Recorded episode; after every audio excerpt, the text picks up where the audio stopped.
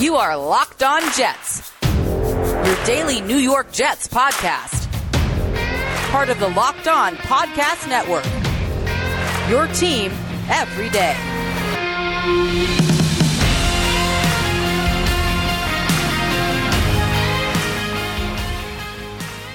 Welcome to the Locked On Jets podcast for Thursday, March 4th, 2021. I'm your host, John B. from GangGreenNation.com. I want to give a special shout out to those of you who subscribe to this podcast for taking some time out of your day to listen. And if you'd like to join that group, just go to your favorite podcast source and hit the subscribe button, and we will automatically deliver new episodes to you each morning as they are posted. Also, if you like this show, give it a good review. We have a lot of recent Jets news to discuss on today's show.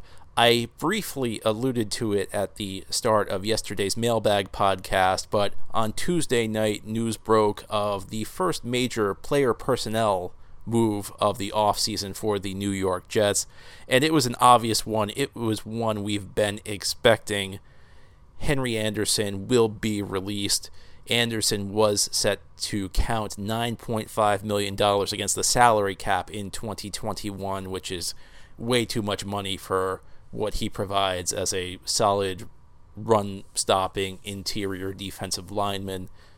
The move saves the Jets $8.2 million against the salary cap, and they will have to deal with $1.3 million in dead money. And if you're not familiar with what dead money is, that's money that counts against the salary cap for a player even after you've cut or traded them. Isn't that a beautiful thing? Player's not on the team anymore, but he counts against your salary cap. Fortunately for the Jets, the hit is not that great, and they are able to get 8.2 of that 9.5 million dollars back.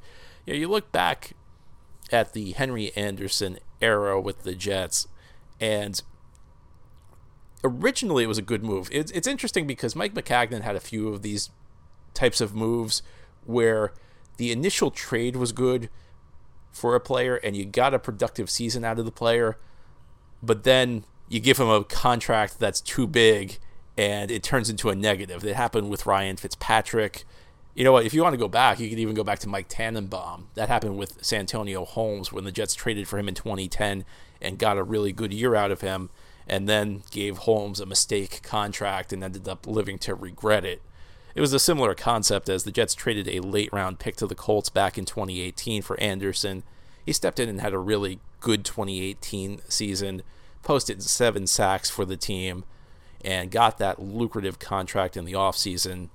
And really has not been productive as a pass rusher since then. And it's it's very tempting to look back on the Henry Anderson era and say he regressed, but I'm not sure that's necessarily accurate. I don't think he regressed as much as 2018 was kind of an outlier season. And here's why I say that. And I want to put out the disclaimer that sacks are not everything. You know, consistently generating pressure is more helpful than sacks, but sacks can kind of illuminate things. And I think in the case of Henry Anderson, sacks kind of do illuminate things because he had seven sacks in 2018 the entire rest of his career combined, you put all the games in the rest of his career that did not take place in 2018, he's got four and a half sacks total. So, kind of obvious just looking at the numbers. And, you know, if you dug deeper into the film, you could have seen that Anderson was not a guy who was going out there dominating one on one.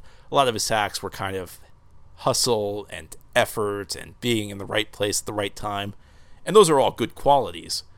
But those don't guarantee you sacks. If they guaranteed you sacks, Anderson would have more than four and a half in his non 2018 seasons. And I think the lessons of Anderson are actually applicable to the Jets. And I think this is something that they may want to consider heading into the offseason. Obviously, a different front office than the one that gave him that contract. But I think there's a temptation when you're a bad team to look at a productive player and say, we can't afford to lose this guy. We have to pay this guy no matter what. Now, was this the rationale behind the Jets bringing back Anderson at the time? I, I don't know. I wasn't in the front office. But I think that there was reason to believe perhaps that was the case. But even if there wasn't, it's still a good example. It still shows you why this thinking can lead you down a bad road. Because ultimately, if you're a really bad team,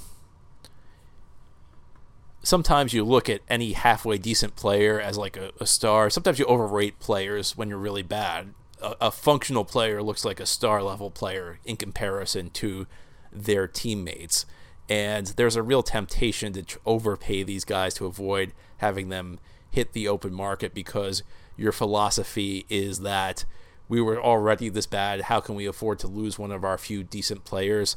But this is kind of counterproductive, I think, because if you're a bad team, losing a player like that's really not going to ha- make that big of a difference. There was an old expression once by a famous baseball executive talking to a star player who wanted a contract extension. He said, "We finished last with you. We finished last without you."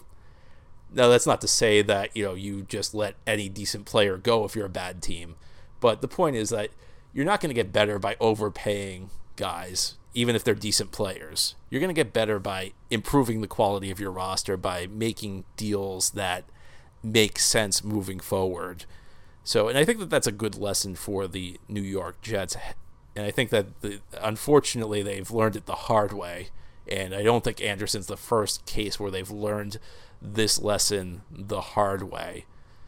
But this kind of ties into what the Jets are dealing with with another player heading into the offseason. In fact, it, it ties in a couple of different ways because this actually prompted indirectly the agent of probably the Jets, the best Jets player who's about to hit free agency, to express his frustration on Twitter, and that's what we will talk about here going ahead on the Locked On Jets podcast. Chain stores have different price tiers for professionals and do it yourselfers, but RockAuto.com's prices are the same for everybody, and they are always reliably low. RockAuto.com is a family business serving auto parts customers online for 20 years. Go to RockAuto.com to shop for auto and body parts from hundreds of manufacturers. The RockAuto.com catalog is unique and remarkably easy to navigate. Quickly see all the parts available for your vehicle and choose the brands, specifications, and prices you prefer. Go to rockauto.com right now to see all the parts available for your car or truck. Write locked on in their How Did You Hear About Us box so they know we sent you. Amazing selection, reliably low prices, all the parts your car will ever need. RockAuto.com. This is the Locked On Jets podcast on this Thursday. In our first segment, we talked about how the Jets released Henry Anderson after three seasons with the team and the release of Anderson had a bit of a chain reaction the other night. There was some analysis from analysts on Twitter, and one of these pieces of analysis got a response from the agent of the top Jets free agent uh, who was about to hit the open market.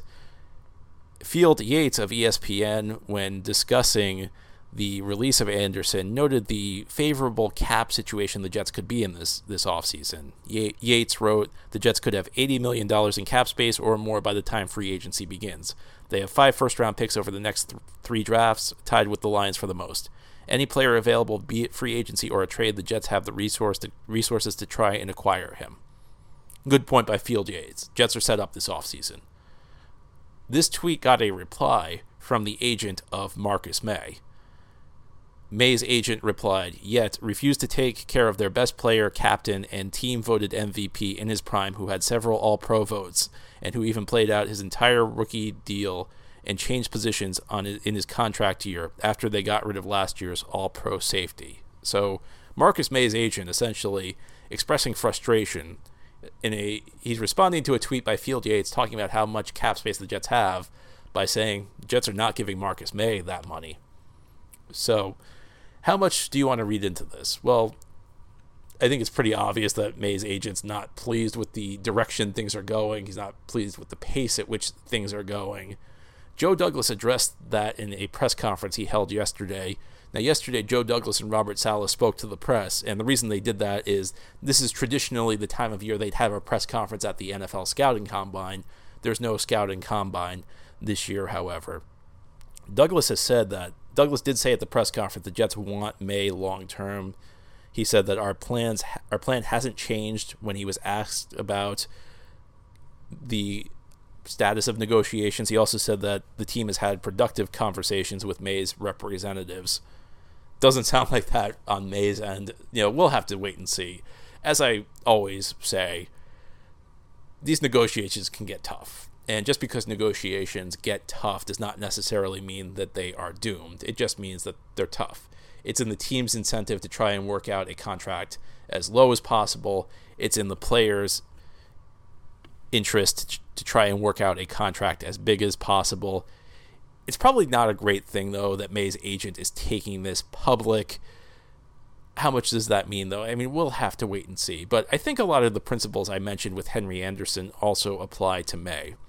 You know, Maye's agent talked about how he was the team MVP and he was, you know, a team captain and he had, you know, and these are all things that help the Jets. Obviously, obviously Maye's a very good player, but you also have to consider he was a team MVP of a two and fourteen team. You know, eh, a good team, Marcus Maye should not be your MVP. So I would like Marcus Maye to stay. I've been a Marcus Maye fan since they drafted him. I remember the night the Jets drafted Marcus Maye. There were lots of Jets fans who were very upset about the fact the team had taken a safety in the second round after taking Jamal Adams in the first round. I was not one of them. I was a Marcus Maye fan heading into the draft. I really liked the pick. And I really felt for his first three years or so, he did not get the credit he deserved. He kind of was overshadowed by Jamal Adams. So, in a way, I'm kind of happy to see him get the recognition he deserves as a solid player. But you also have to consider the other side of this. I think it is in the Jets' interest to work out a reasonable contract with Maye, but I do think there's a price where Maye becomes too expensive. And it goes back to what I said with Anderson, where you don't want to fall fall into the trap of thinking that just because you're a bad team, you can't afford to lose any player who's halfway decent. Now, one thing I want to make clear that doesn't mean that you just replace players with total scrubs. What I'm saying is that you have to allocate your money properly and there might be a better value out there than Maye on a very expensive contract. So it's it's a tough spot for the Jets because pretty much every fan wants Maye to stay, and I want Maye to stay, but you have to work out a deal that makes sense financially. You know, Maye being the team MVP is great, but how much does being the team MVP really matter when you're two and fourteen?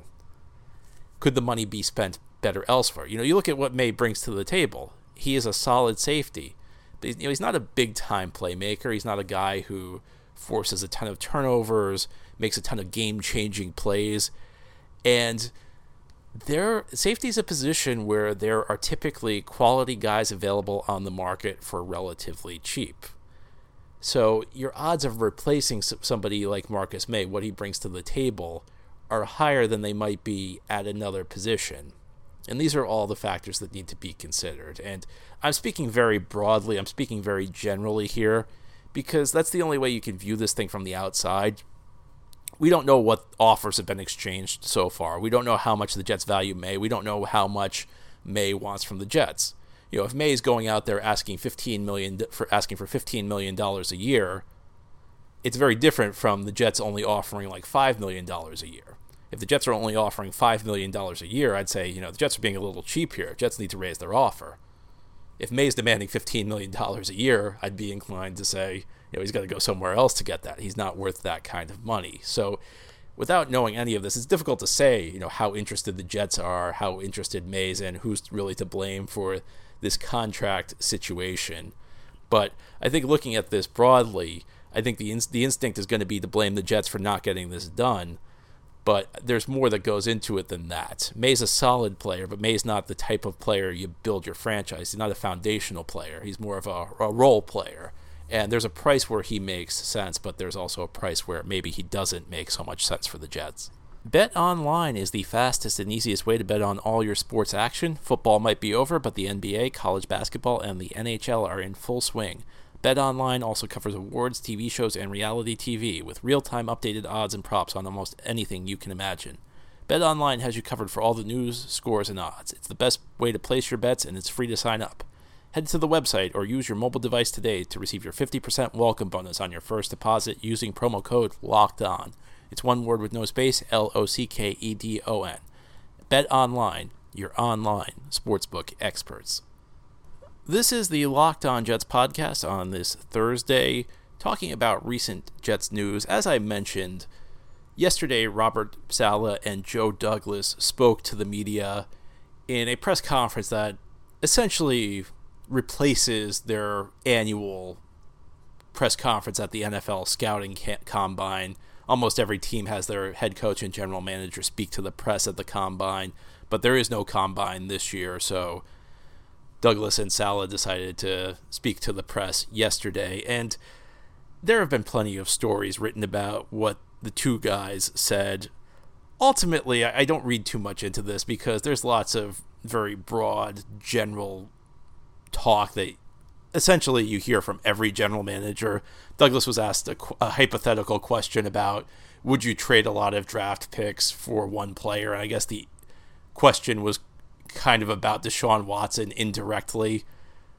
And he made some comment about how, you know, they want to build through the draft. And now everybody's taking that to mean the Jets aren't going to trade for Deshaun Watson. And I, you know, I don't know if that's true or not every general manager tells you that they want to value their draft picks and they want to build through the draft. And the Jets have extra picks. You know, as we just heard from Field Yates in his tweet, the Jets have five first round picks in the next three years. So they have plenty of resources if they want to make a big trade. Now, will they make a big trade? I don't know. But I think people are maybe reading a little bit too much into some statement Joe Douglas made about how he wants to build through the draft because Douglas said something that pretty much all the other 31 general managers would also say if asked that question. At least that's what I think. But I do think there was one notable thing Douglas said yesterday, and that was about the quarterback position. Now, he did not commit to doing anything at the quarterback, but the fact he did not commit, I think, is notable he mentioned when he was asked that he would listen to phone calls about Sam Darnold. If teams were interested in trading for Darnold, he would listen. I think that's notable because it would be very easy to say Sam's our guy going forward. Why do I say that? Because that's exactly what Douglas would have said a year ago. That's exactly what the Jets were saying two years ago. There was no doubt that Sam Darnold was the guy going forward. There was no question that there were. There was never a question of them listening to offers for Sam Darnold. They weren't they were not going to do that a year ago, 2 years ago.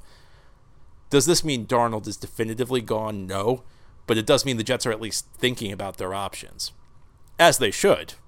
You know, I, I don't think the Jets would be doing their jobs if they weren't considering their other options. But the fact Douglas said it out loud shows you that they're at least thinking about making a move. Does that mean Darnold is 100% gone? No, because they need to evaluate their other options and they need to find an option that they think is superior to Darnold if they're going to make a move. But it's notable that they're not committing to him. When you're not committing to a quarterback, that tends to be pretty ominous for the incumbent starter. It at least shows you that they don't have all the confidence in Darnold that they did maybe a year or two ago. And to me, like that's the takeaway from, from these press conferences. It's not, you know, the general manager telling you we're going to build through the draft or, you know, we're going to try and find good fits in free agency or things like that. The fact that the Jets are willing to at least consider moving on from from Darnold, I think, is is kind of the takeaway from the Douglas Saleh press conference. Anyway, that's all for our show today. Thank you for listening. This has been the Locked On Jets podcast, part of the Locked On Podcast Network. As always, if you enjoy this show, subscribe to it, and leave it a good review. Have a good Thursday, everybody. We'll be back again tomorrow to end our week.